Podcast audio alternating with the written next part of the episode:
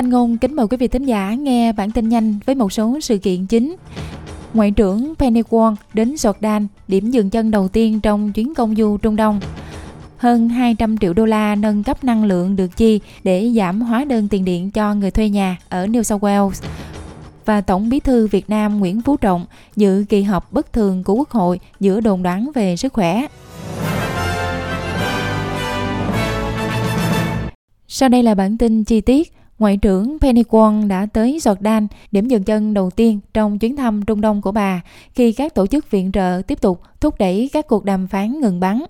Thượng nghị sĩ Won sẽ gặp những người đồng cấp trong khu vực trong chuyến thăm Israel và bờ Tây cùng với Jordan và các tiểu vương quốc Ả Rập Thống Nhất. Nhóm viện trợ Tổ chức Ân xá Quốc tế cho biết, chuyến thăm của Thượng nghị sĩ Won tới khu vực nên tập trung vào các cách thức thực hiện lệnh ngừng bắn. Người phát ngôn của Tổ chức Ân xá Quốc tế Mohamed Diawar nói rằng 100 ngày kể từ khi bắt đầu chiến tranh đã chứng kiến sự coi thường nhân quyền. Ngoại trưởng Won cho biết bà sẽ tập trung vào quan điểm của Úc trong việc thúc đẩy hỗ trợ nhân đạo quốc tế và duy trì luật nhân đạo quốc tế. Trong khi đó, nhiều cơ quan của Liên Hiệp Quốc cảnh báo rằng Gaza đang rất cần thêm viện trợ, nếu không thì người dân đang tuyệt vọng ở đây sẽ phải hứng chịu nạn đói và bệnh tật lan rộng. Trong khi những người đứng đầu cơ quan Liên Hiệp Quốc không trực tiếp chỉ trích Israel, nhưng họ cho biết việc cung cấp viện trợ đang gặp khó khăn do mở quá ít cửa khẩu biên giới, quá trình kiểm tra xe tải và hàng hóa chậm chạp vào Gaza và tiếp tục giao tranh trên khắp lãnh thổ. Israel đóng vai trò quyết định trong tất cả những điều đó. Chương trình Lương thực Thế giới cũng như UNICEF và Tổ chức Y tế Thế giới cho biết cần phải mở các tuyến đường mới vào Gaza, cần cho phép thêm nhiều xe tải hơn mỗi ngày, đồng thời các nhân viên cứu trợ và người bị thương cần được phép di chuyển xung quanh một cách an toàn. Trở lại Úc, hơn 200 triệu đô la nâng cấp năng lượng dự kiến sẽ giúp giảm chi phí hóa đơn tiền điện cho hơn 30.000 người thuê nhà ở xã hội ở New South Wales.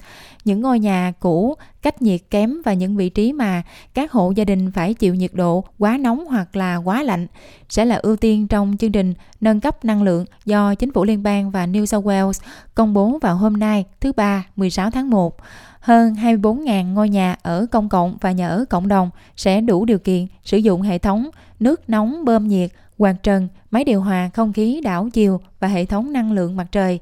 Hơn 10.000 hộ gia đình sẽ có thể tiết kiệm tới 600 đô la mỗi năm thông qua chương trình ngân hàng năng lượng mặt trời để giữ cho ngôi nhà của họ mát hơn vào mùa hè và ấm hơn vào mùa đông. Chuyển sang tin thời tiết, lãnh thổ Bắc Úc sắp phải hứng chịu thời tiết khắc nghiệt hơn, trong khi mưa và gió mạnh dự kiến gây thêm lũ lụt ở nhiều tiểu bang và vùng lãnh thổ. Các khu vực của lãnh thổ phía Bắc và Queensland phải hứng chịu những cơn gió nguy hiểm và lũ quét trong ngày hôm nay 16 tháng 1. Điều này được gây ra bởi một rãnh gió mùa kéo dài từ phía Bắc Kimberley của Tây Úc đến bán đảo Cape York cũng như áp thấp nhiệt đới trên lãnh thổ phía Bắc. Cảnh báo lũ lụt đã được đưa ra đối với bán đảo Cape York, Carpentaria cũng như đối với vùng Tây Bắc của lãnh thổ phía Bắc.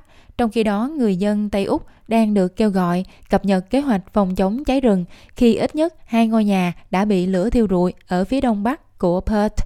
Bộ trưởng Dịch vụ Khẩn cấp của Tây Úc, ông Stephen Dawson cho biết Đám cháy tại Jinjin và Chitterin hiện đã được ngăn chặn và kiểm soát, trong khi đám cháy ở Pindun gần như đã được kiểm soát. Nhưng ông cũng cảnh báo rằng vẫn còn một chặng đường dài phía trước trong mùa hè này.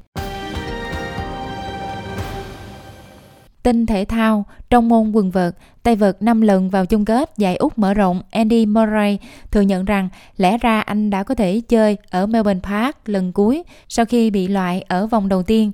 Nhà vô địch Grand Slam 3 lần Murray đã phải chịu thất bại thảm hại trước Thomas Martin H. Avery của Argentina vào hôm thứ Hai, cựu số một thế giới 36 tuổi đã xây dựng lại sự nghiệp của mình kể từ sau chấn thương hông nghiêm trọng vào năm 2017, nhưng có khả năng anh sắp giải nghệ.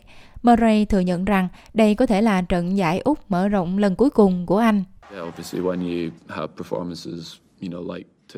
Rõ ràng là khi bạn có màn trình diễn như ngày hôm nay hoặc là bạn biết hàng loạt kết quả trong một khoảng thời gian như tôi đã làm thì thật khó để tiếp tục tin vào điều đó. Vâng, rất có khả năng đây sẽ là lần thi đấu cuối cùng của tôi tại giải này. Tin Việt Nam, theo VOA, Tổng bí thư Nguyễn Phú Trọng sau nhiều lần vắng bóng đã xuất hiện tại phiên khai mạc kỳ họp bất thường của Quốc hội khóa 15 vào sáng ngày 15 tháng 1. Hình ảnh từ buổi tường thuật trực tiếp của Đài truyền hình Việt Nam VTV cho thấy ông Trọng đang đứng lên một cách khó nhọc khi được xướng tên. Ông Trọng năm nay 79 tuổi, đã không xuất hiện trong suốt 3 tuần lễ và đã bỏ qua các sự kiện tiếp khách mà lẽ ra ông phải có mặt, như là tiếp Thủ tướng Lào và Tổng thống Indonesia. Điều này làm dấy lên những đồn đoán về tình hình sức khỏe của ông. Thậm chí có trang mạng còn loan tin việc chuẩn bị hậu sự cho ông Trọng.